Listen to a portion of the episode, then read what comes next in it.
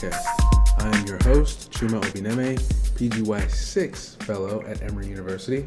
I will be joined by my co host, Dr. Jason Brown, the Grady Memorial Hospital GI Fellowship Site Director, in the interview portion of the show a little bit later.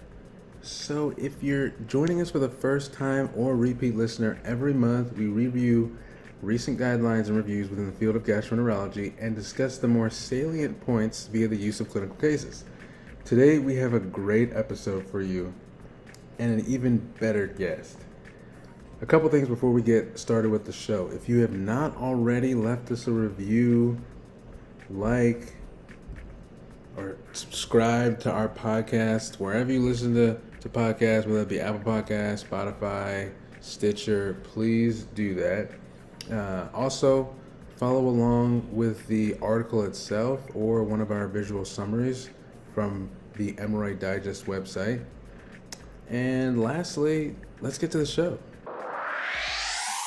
Hello and welcome to the Emoroid Digest podcast. Uh, we have a fantastic guest today, and I'm really looking forward to our conversation. Uh, so, today sitting with us is Dr. Brian Lacy.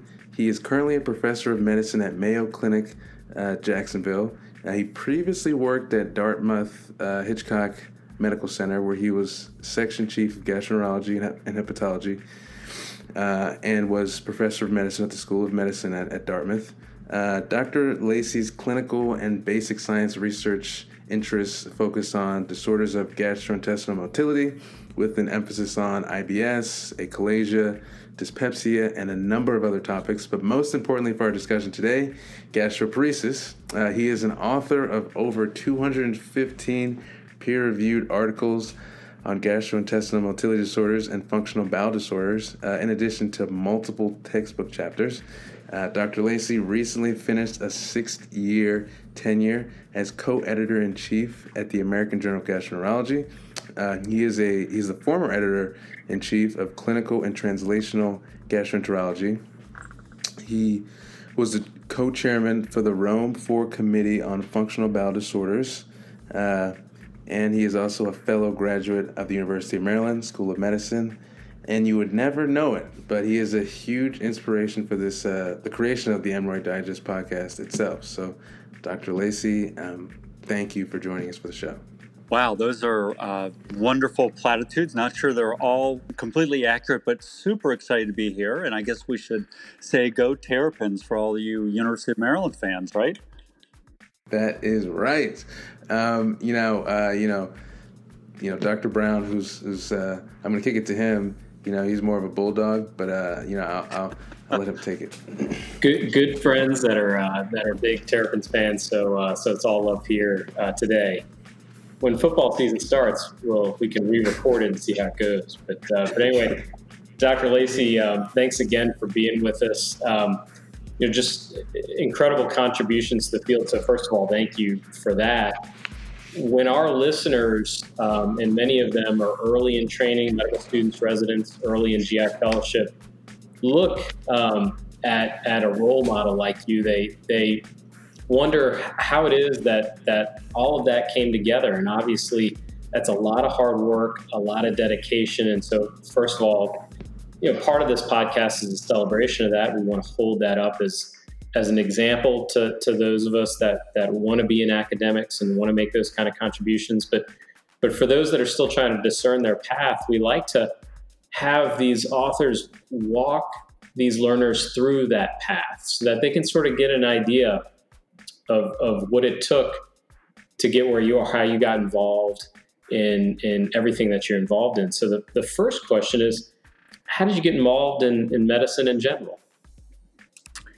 Yeah, you uh, have me thinking about some great memories from quite a long time ago. So, I went to the University of Virginia undergraduate. I was a double major in biology and psychology, and I did a lot of research. And I really got excited about research, and really, I've uh, I enrolled two patients for a really neat study uh, this morning looking at gastric emptying. And uh, so I've been doing the research for 40 years. And so after college, I thought I would go into a research career, and that's why I got my PhD first at Georgetown, where I spent five years. But during my career at Georgetown, where I spent most of the time in the lab really doing bench research, I was teaching the medical students histology and gross anatomy and yeah. other things. And then as I was doing that, I got really excited about medicine. And I was thinking, this is kind of what I want to do. I want to do research that focuses on clinical medicine. So then I went to medical school. And then in medical school, I almost became a surgeon. Um, sure. uh, and I was going to do plastic surgery but then. I thought what I uh, which is crazy, but what I as I realized that what I wanted to do was really transformative plastic surgery. As I did more and more rotations, I got really excited about gastroenterology. It just totally made sense to me. I love the patients.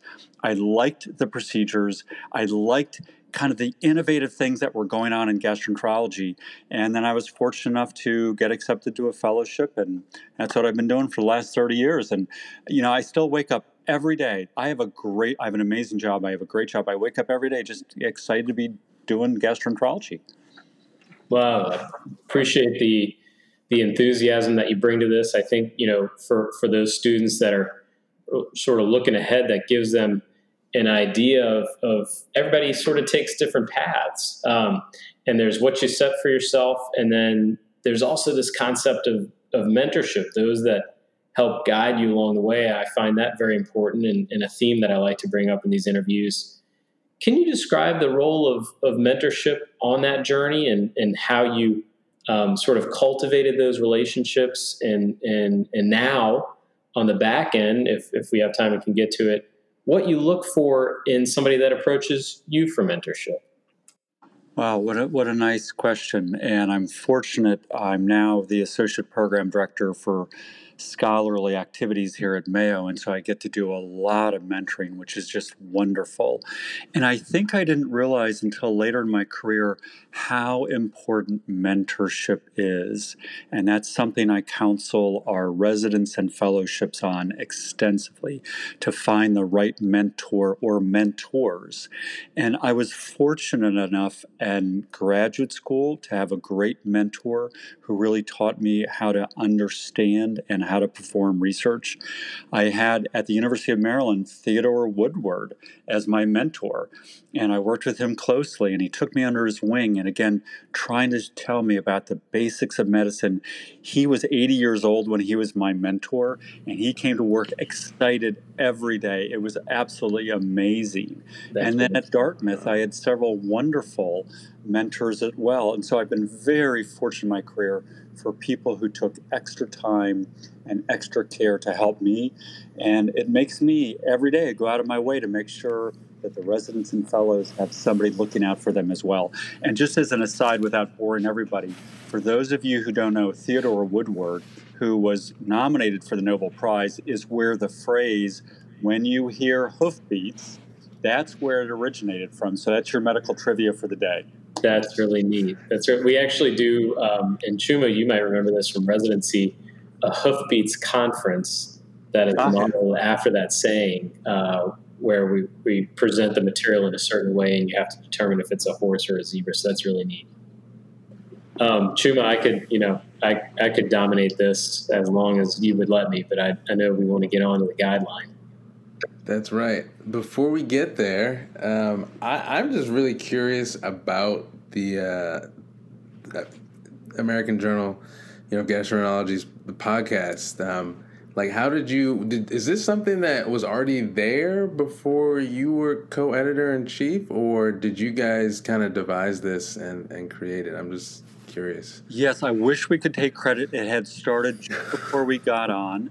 And then Brennan and I took it from an occasional podcast to a monthly podcast. And Brennan and I alternated. He would do one month and I would do the other month. And they are just a blast. You know, there's nothing like talking to really smart people who are excited and enthusiastic about what they do. And we had a lot of fun with it. I always learned something new, even though I had read the paper. You know, we would read 3,000 manuscripts a year uh, trying to get into the Red Journal. Even though we had read all of them all the way through, it was always fun to talk to the author who had done the study. So uh, podcasts are great, and I think we all learn so much from them. I thought it was really cool when when you and Brennan Spiegel did the um the bit when you guys had you guys discussed the sticky points and gastroparesis.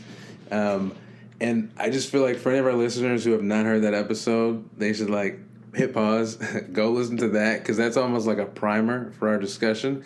Because um, I want in that, I guess in that podcast, you guys really, you guys talked a lot about you know a lot about gastroparesis, a lot about some of like you know some of the overlap between like functional dyspepsia and gastroparesis. But the I guess the place I almost feel like where the these this expert review and like you know update on the management of medically refractory gastroparesis differs is that I feel like the review really focuses a lot on like medical and you know surgical therapy. So I kind of wanted our discussion to kind of you know reflect that. Um, so maybe maybe in the beginning, just to sort of like set the scene, you know, how do you think about um, some of the different like pathophysiologic mechanisms that underlie gastroparesis? Because I think, you know, initially as a fellow, I always thought it was just like, you know, stomach weak, you know, you need medications that'll increase, you know, the, the contraction of the stomach to improve, um, you know, its ability to empty. Uh, how do you think about you know some of the mechanisms that underlie gastroparesis. Right. So if you want to spend the next three hours talking about the myths, the myths and myth perceptions of gastroparesis, that'd be great. But but you know, as you've nicely pointed out, here's the problem. Look at the term that's used, gastroparesis. This comes from the Greek, right? Paresis meaning weakness, that you're paretic. And rarely is the stomach paretic. Rarely is the stomach paralyzed. So the actual term is part of the confusion about this disorder. And so we need to kind of allay some of those misconceptions. And your point is that when we think about gastroparesis, we're all taught, well, the stomach just empties slowly. That's all there is to it. It's so much more complicated than that, which is exactly why all these medications used to treat gastroparesis have, have failed, right? We haven't had a new medication for gastroparesis since 1979 when metoclopramide was approved. That's 43 years ago. We're not making progress because of this problem with the name. And so your point is absolutely accurate gastroparesis is not one disorder, it's multiple. And in some people, it's abnormal feedback from the duodenum. In some people, there is spasm or incomplete relaxation of the pylorus, somewhat similar to achalasia. In some people, it's a problem with the fundus not relaxing properly. When you endoscope somebody after an overnight fast and all their food is still in their fundus, they have a fundic problem. In some people, it's a gastric pacemaker dysrhythmia. In some people, it's after an infection. So the problem is we think of as one category, we throw one drug at it, and no wonder people don't get an improvement in symptoms, right? With that, uh, I, I, think I'm just going to jump into our first case, and then maybe we'll just kind of get your take on it. Um, so this is a 29 year old female. Uh, she has a history of hypertension, iron deficiency, anemia uh, and she presents to your clinic for an evaluation of, you know, of her her gastroparesis. She's, she's been told that she has this. Um, she reports a stable weight, and she actually she said she did have a gastric emptying study from a, a year ago, uh, and it shows uh, fifteen percent retention at four hours. Um, I guess my question is, uh, does she have gastroparesis, and then how do you approach, you know, managing this patient? Okay, so let's take this from the top and we'll try to stay focused. One is um, gastric emptying scans are notoriously done incorrectly. We surveyed 800 institutions in the United States. Only 5% did four critical points correctly. So the vast majority of gastric emptying scans are done incorrectly. That means when you see a patient and they've had a gastric emptying scan, really make sure it meets a few key criteria. One, was it a four hour scan? Number two, is it a solid phase meal? Number three, were they off opioids and high dose tricyclics? And number four, did they check for diabetes and was the blood sugar controlled? Mm-hmm. And by the way, academic institutions did worse than community institutions doing gastric emptying scans. Wow. Now, this one looks like at first glance four hours. That, that at first point is reassuring to me, but you need to make sure it wasn't oatmeal or it wasn't a honey bun. I just saw that the other day, or it wasn't a peanut butter sandwich. I saw that two weeks ago. It's all nonsense. It's not validated. And so you may need to repeat the gastric emptying scan. The next point here is what's her predominant symptom? So that's what I really want to know. We just discussed how gastroparesis is actually a heterogeneous disorder, multiple things. Is this really a nausea patient? Is it a vomiting patient? Is it a pain predominant patient? Because that actually helps tease things out. And then I'm going to start thinking is this somebody I'm going to put in a, a, mild category with kind of just mild symptoms of nausea, not too frequent? Is it more moderate with a lot of vomiting? Or is this somebody who's severe? They're in the ER, they're losing weight, et cetera, and et cetera. So that helps me figure out what category I'll put them in and how I might treat them. But at first glance, what I'm thinking is is this really a gastroparesis patient? Or is this more of a functional dyspepsia patient? Because you haven't told me yet if she's vomiting. Okay, uh, so you ask her a little bit more. Uh, she notes that, you know, occasional nausea, occasional vomiting, but really her predominant system, symptom is pain. And she feels like, you know, and it's even worse after meals, really, that she has she has pain. Great. Okay. So that help that helps. So don't forget, um, and this will be published next year. We just submitted a really interesting study looking at 400 consecutive patients referred to us for the concern of over gastroparesis. What did we find? Only 20% actually had gastroparesis. 80% were misdiagnosed, in part because stomach emptying scans were bad. They were on opioids. They had SMA syndrome. They had celiac artery compression syndrome. They had something else. So in my mind, I'm thinking about other things.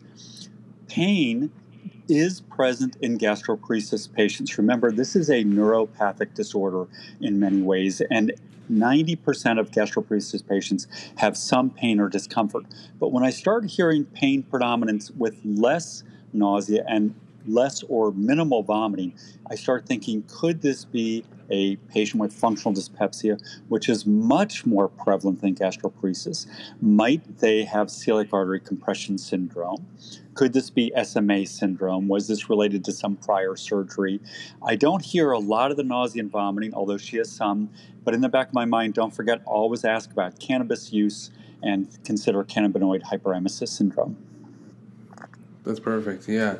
So I, I, really like how you jumped more into the uh, like eliciting more of their history. Are there, um, you know, is there like a standard metabolic workup that you put these patients through? You know, when you're kind of evaluating them for gastroparesis or you know functional dyspepsia. I don't know. The answer is no. There are no validated trials looking at what is a required evaluation for these patients. We know that to make the proper diagnosis of gastroparesis, you should have symptoms thought to represent delayed gastric emptying. You should have a properly performed using, uh, that means a four hour gastric emptying scan using an egg beater's meal. You should have a properly performed scan, and you should have an upper endoscopy not showing evidence of an organic disorder. So you really need those three things to make that diagnosis uh, conclusively. And then you can ask about the predominant symptom and think about treatment.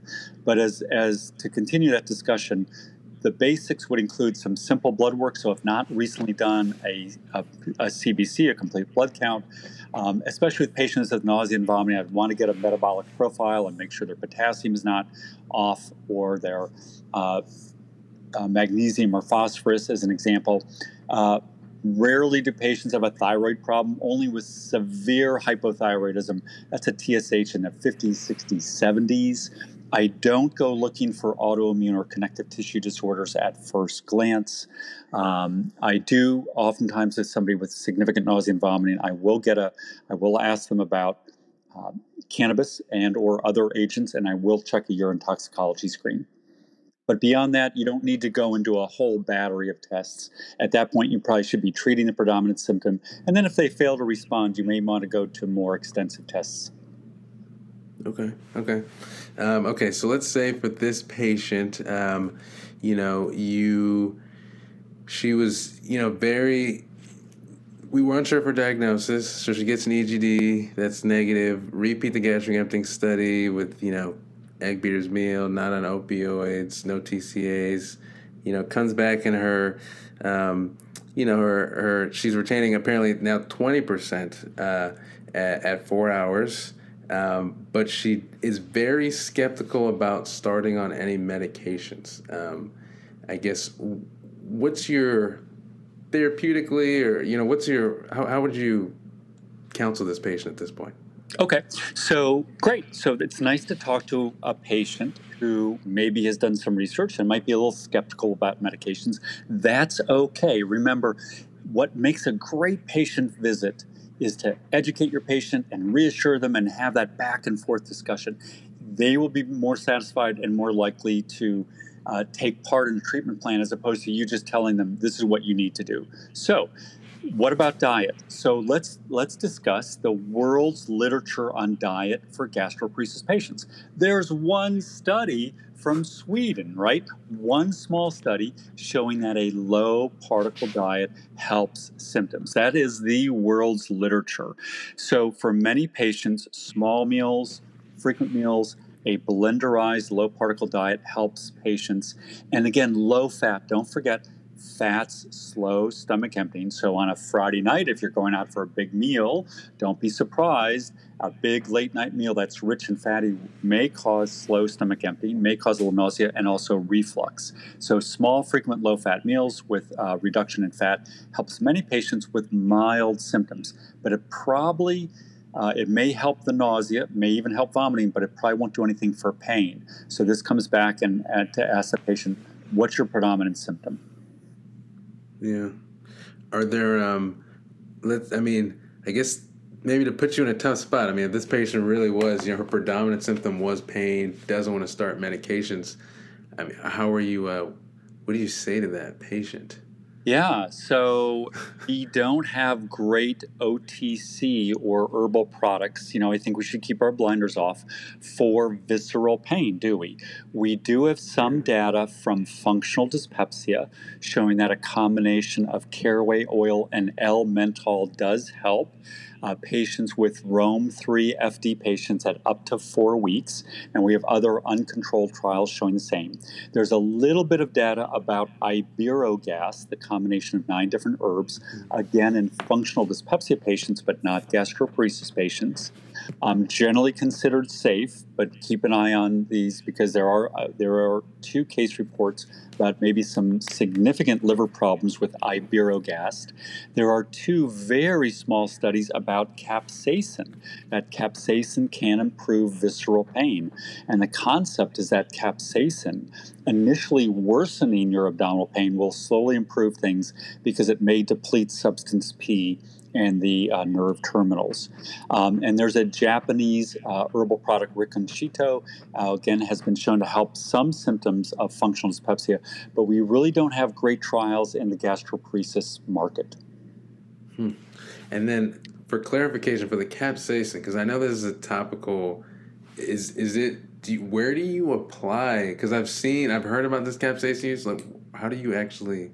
Oh, thank you. Yeah, no, thanks for calling me out on that. I, I apologize. So there is there is topical capsaicin. So if somebody had a positive Carnett sign, you could try mm-hmm. topical capsaicin. But this is actually red hot chili peppers peppers ingested, and the first was from a small letter to the New England Journal over 20 years ago. So small amounts ingested. And what I tell my patients is we can try this mm. But you're going to feel worse in the first week. You can call me, but actually don't call me because you're going to feel worse because it takes a while to improve your symptoms. And, and a few people have tried that, and they do seem to help the mild symptoms. Okay, okay. Now, so I guess I'm curious. I was going to take the case forward and say, okay, let's say she tries nutrition, tries some of these over the counter, you know, supplements that she was comfortable with but you know she just feels like her symptoms aren't improving.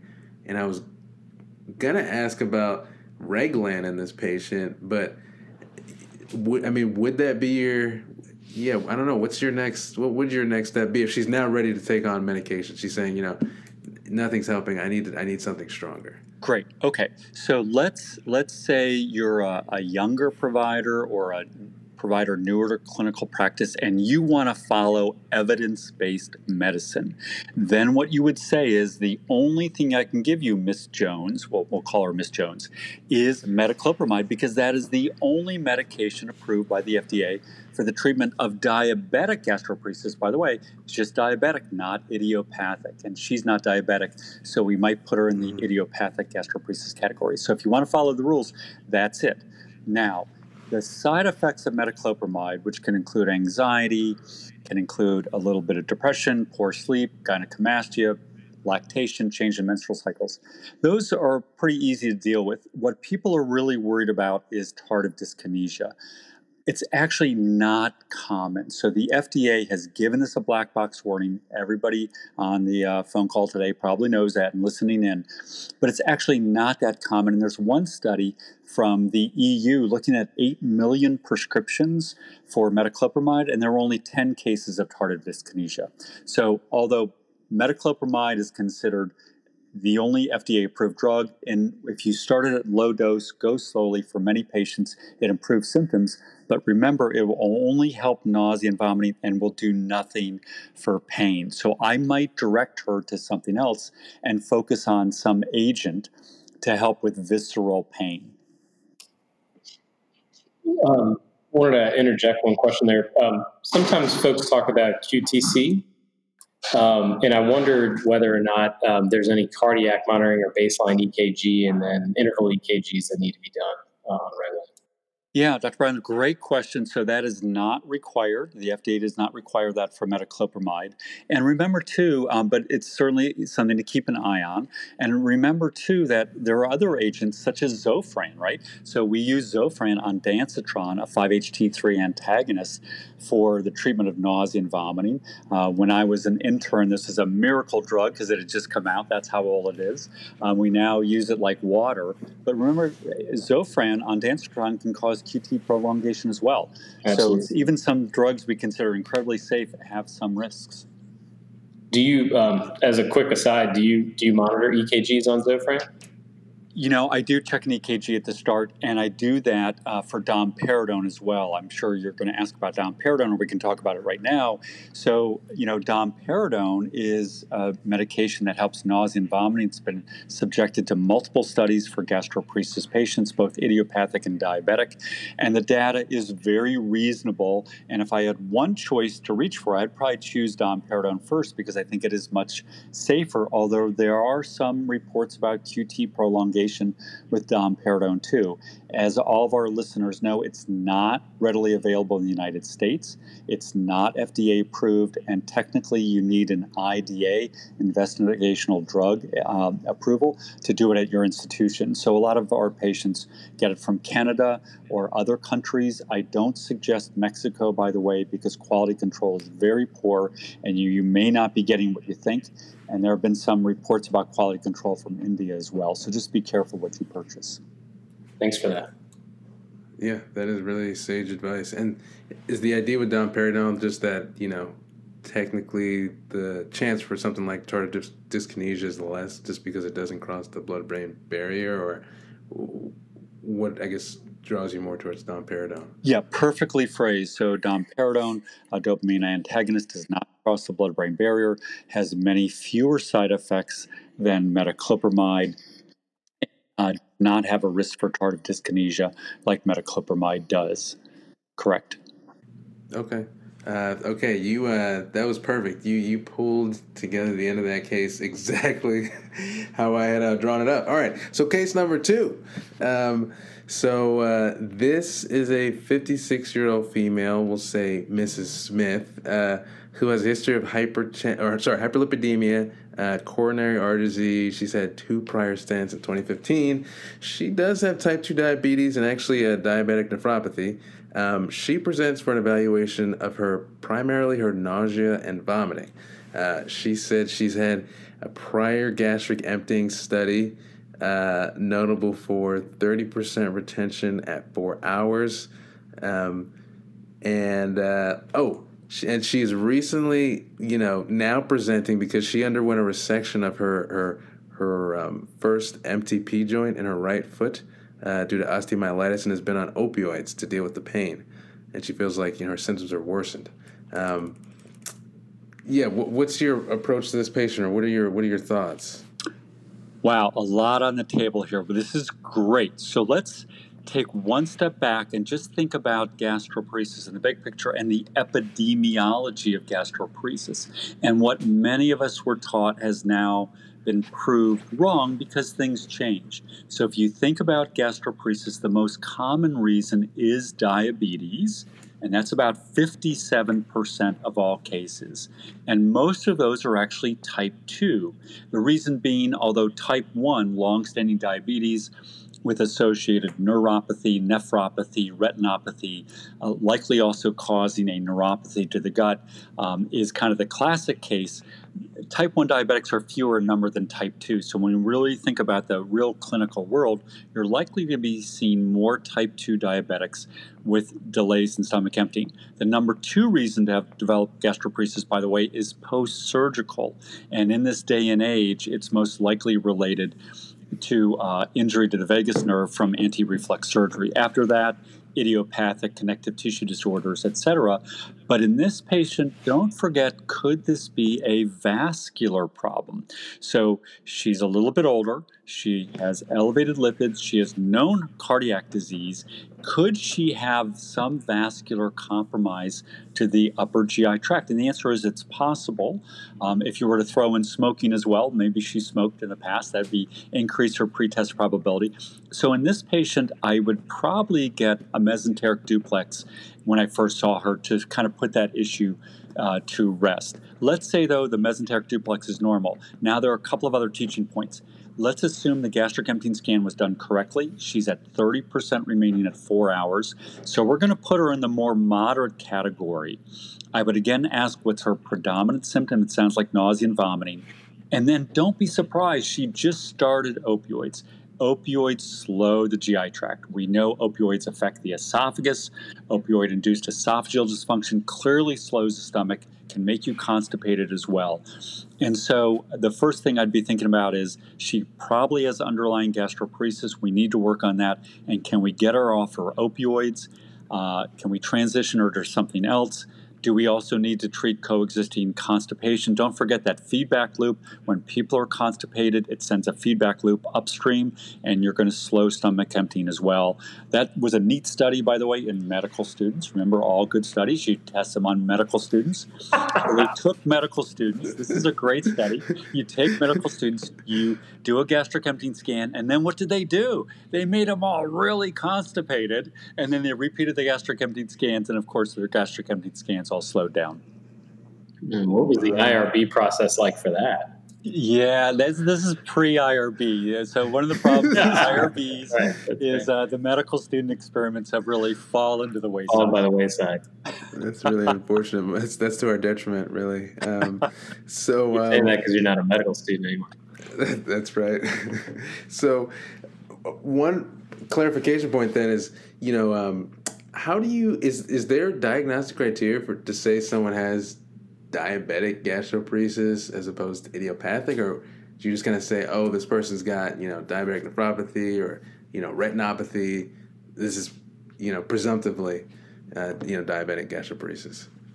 No, I, I like the way you phrase that. So certainly, if they have symptoms consistent with delayed stomach emptying, nausea, fullness, even bloating, vomiting, maybe weight loss.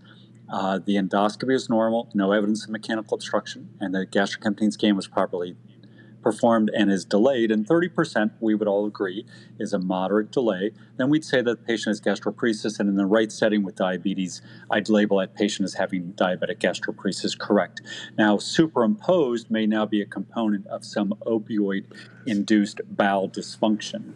Uh, but it sounds like that uh, the gastric scan was done before the opioids, so I would not put her into just an opioid-induced bowel dysfunction. But by the way, another great teaching point here is that for somebody coming in de novo and they are on opioids, there's really no value to getting a gastric emptying scan on opioids because we don't have any standards for what's normal or abnormal. And the idea would be to get them off opioids. And the second teaching point is don't do gastric emptying scans in hospitalized patients. They are basically worthless. They should all be done in the outpatient setting. Perfect. I love it. Uh, okay. Oh. To, to clarify that real quick, is, is that because they're mostly bedbound and motility is slowed, or, or what's the you know rationale? Yeah, so you, you know they're bedbound, they're not eating properly, meals start, yeah. meals stop, they're on medications, they're off medications, they're probably constipated. The whole thing is just an absolute mess. Yeah. And so what you really want to do is get them on some good routine outpatient regimen. Um, now, what you can challenge me, and I am challenged with this. What about that patient who's on chronic opioids is there a value to doing a gastric emptying scan? Well, you can, but you know, all you can say is if it's a little slow, is it the opioids or was it the underlying problem? Yeah. Now, you could argue though, if it's normal on opioids, okay, that's somewhat reassuring, and maybe you just need to treat the opioid-induced nausea and vomiting or whatever else you think is going on. Oh, let's say uh, this patient, you're able to get her off opioids, okay, but in the past she's been tried on you know, Reglan previously, and then she saw a nutritionist and did the whole low residue diet, low fat diet. And she said, you know, I hated Reglan because it, you know, just made me feel awful. So I, I don't want to go back to that. Um, at, I guess at this point, yeah, where, where do you go from here? And then when do you start thinking about, um, you know, some of these more advanced therapies like, you know, gastric electrical stimulation or, or G-POEM? Yeah. Perfect. Okay, so let's say metoclopramide was tried, and remember, for any agent, you have to ask if it didn't work, why? Did they have a side effect, or did it was it not the right dose, or not the right duration of therapy? So I always like to think about a minimum of four weeks of medical therapy for anything. So let's say uh, she tried metoclopramide at 10 or even 20 milligrams three times a day, just no benefit at all. She can't afford domperidone off label. We'll take that off the table. Are there other medical options before we start talking about maybe some things that are a little bit more invasive? So, fortunately, there are a list of things we could try, recognizing that none are FDA approved. And this is where I always have a conversation with the patient. Mrs. Smith, I need to let you know I'm going to do my best for you. We're going to work on this together, but technically, we're doing all of this off label. Just have that conversation up front. So, could you use a scopolamine patch? Great, can be very helpful, cheap, safe. Uh, could you use uh, compazine or Phenergan, prochlorperazine, and pushing those doses? Can you feel comfortable using things in combination, such as maybe 25 milligrams of Phenergan at night and a scopolamine patch? And something else during the day. Great. Could you use aprepitant? And we know that there's a small study in gastroparesis patients showing that Prepitant helps some symptoms, but remember it didn't meet the primary endpoint at four weeks. Could you use Tradipitant, a similar NK1 antagonist? So all these are different options that are available to patients. And I think this is where you need to be comfortable using kind of combination therapy or augmentation therapy let's say you do that and over the next two to three four months even you try all these different therapies and she's just not doing better. And she she's educated. Let's let's say she's a biologist and she's been doing some reading and she asks about should we do something experimental? Could we do botox as an example or gastric electrical stimulation? And she heard about G-POEM. Um, what about botox? What's the data? So actually i was one of the early people doing these studies uh, in about 2000 and Botox in diabetic patients does help some patients because there is some biologic plausibility that patients with diabetes, long-standing diabetes, and gastroparesis may have some component of incomplete relaxation of the pylorus or pylorospasm. And there is data showing that in some patients, Botox may be helpful.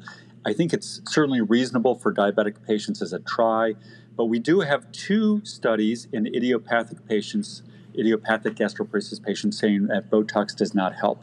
If it does not work the first time, don't keep pushing it, it's not going to work.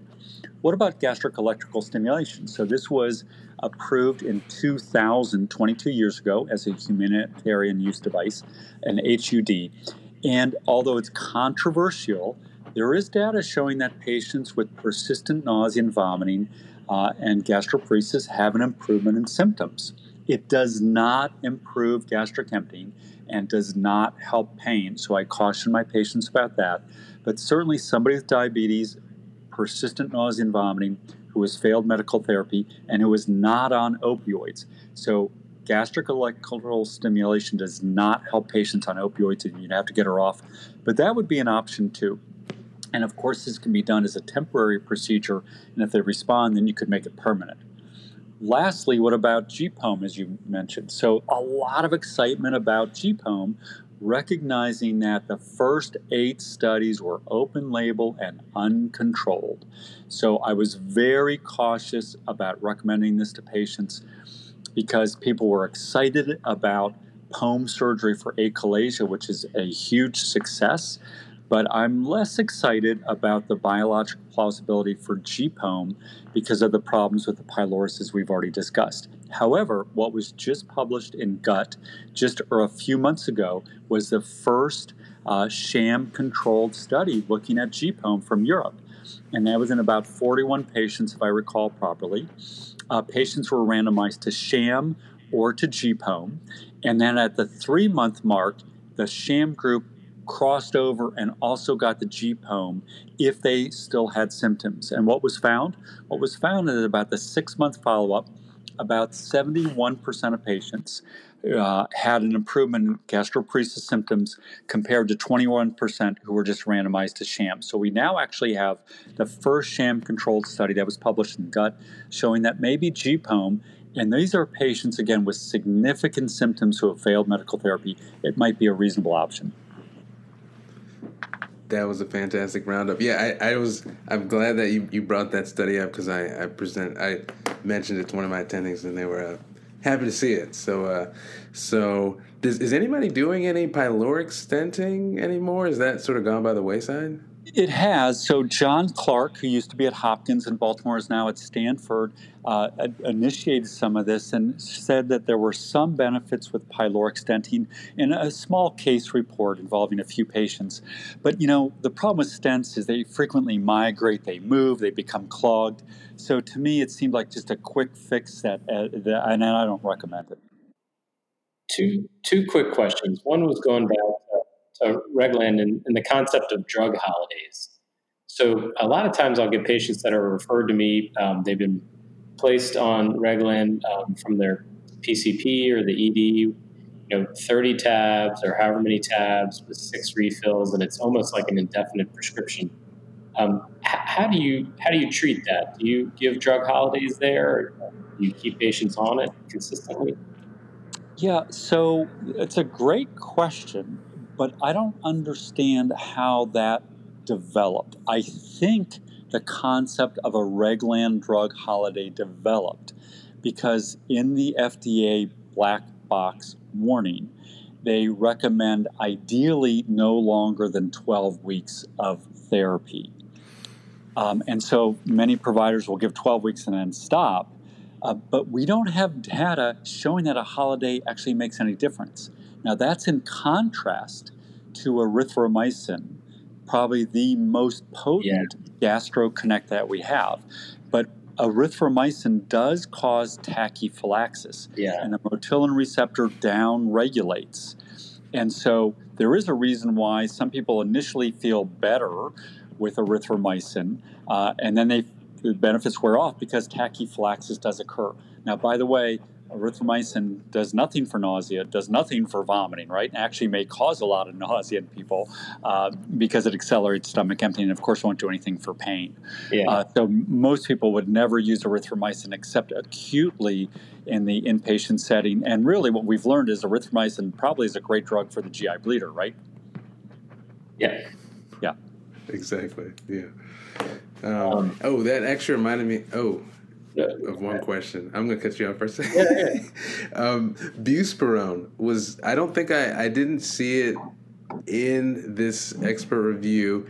And I, I guess in hearing about it, I thought it was like, you know, kind of helpful for, you know, gastric accommodation. So I, I felt like maybe it had a role in gastroparesis.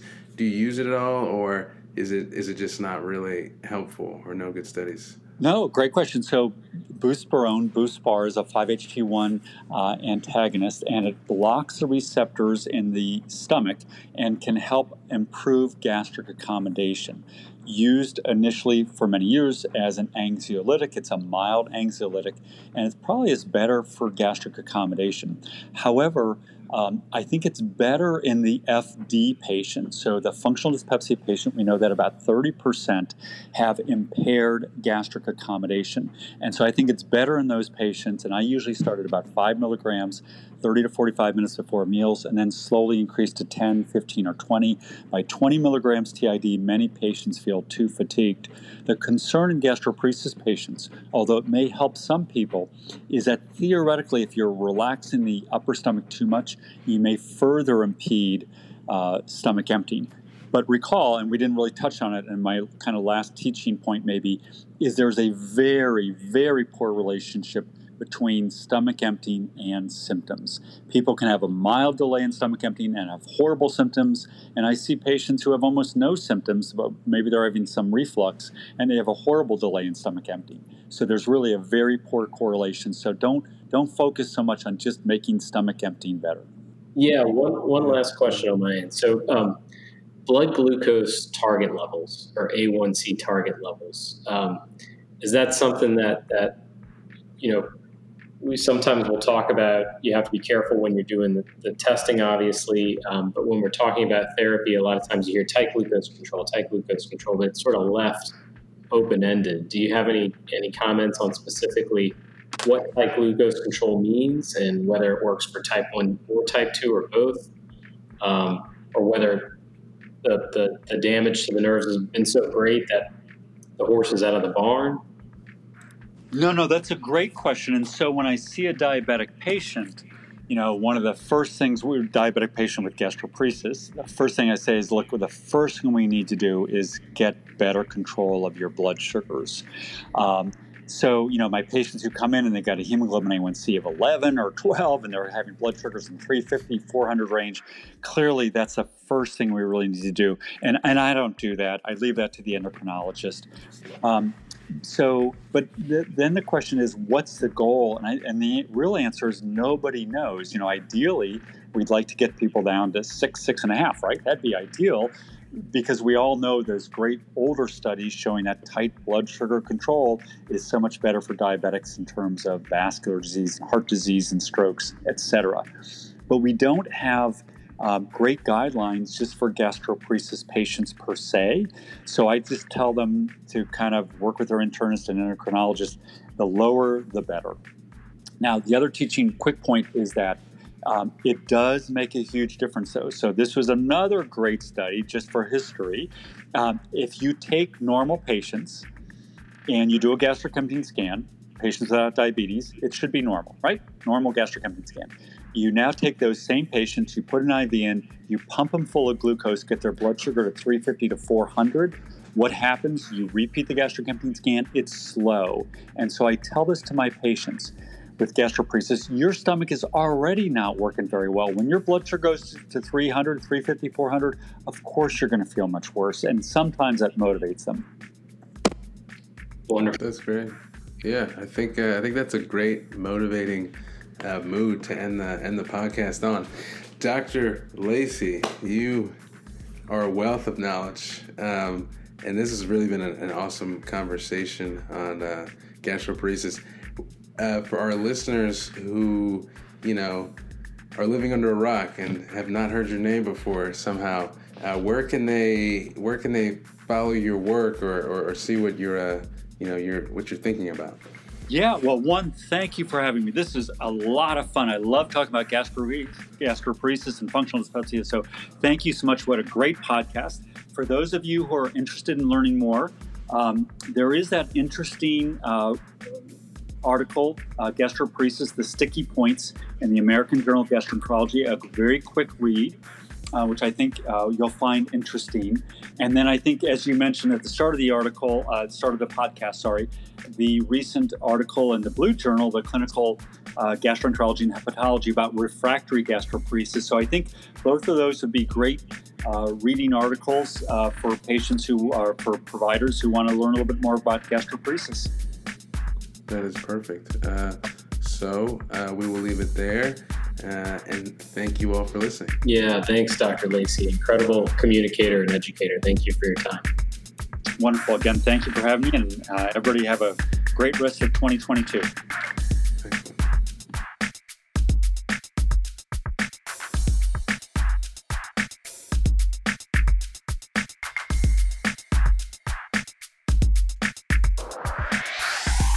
Hang on to your hats, y'all.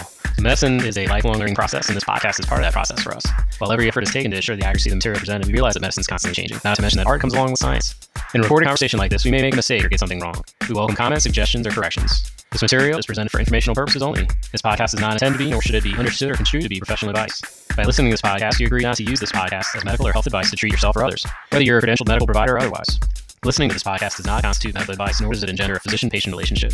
This podcast could, should not be considered as a replacement for the services of a licensed trained physician or healthcare professional. Consult your own physician for any medical issues you may be having. No author or guest of this podcast shall be held liable or responsible for any errors or omissions on this podcast or for any damage you may suffer as a result of failing to seek competent medical health advice from a professional that's familiar with your situation. Furthermore, this podcast is not to be used in any legal capacity whatsoever, including but not limited to establishing a quote standard of care in a legal sense or as a basis for witness testimony.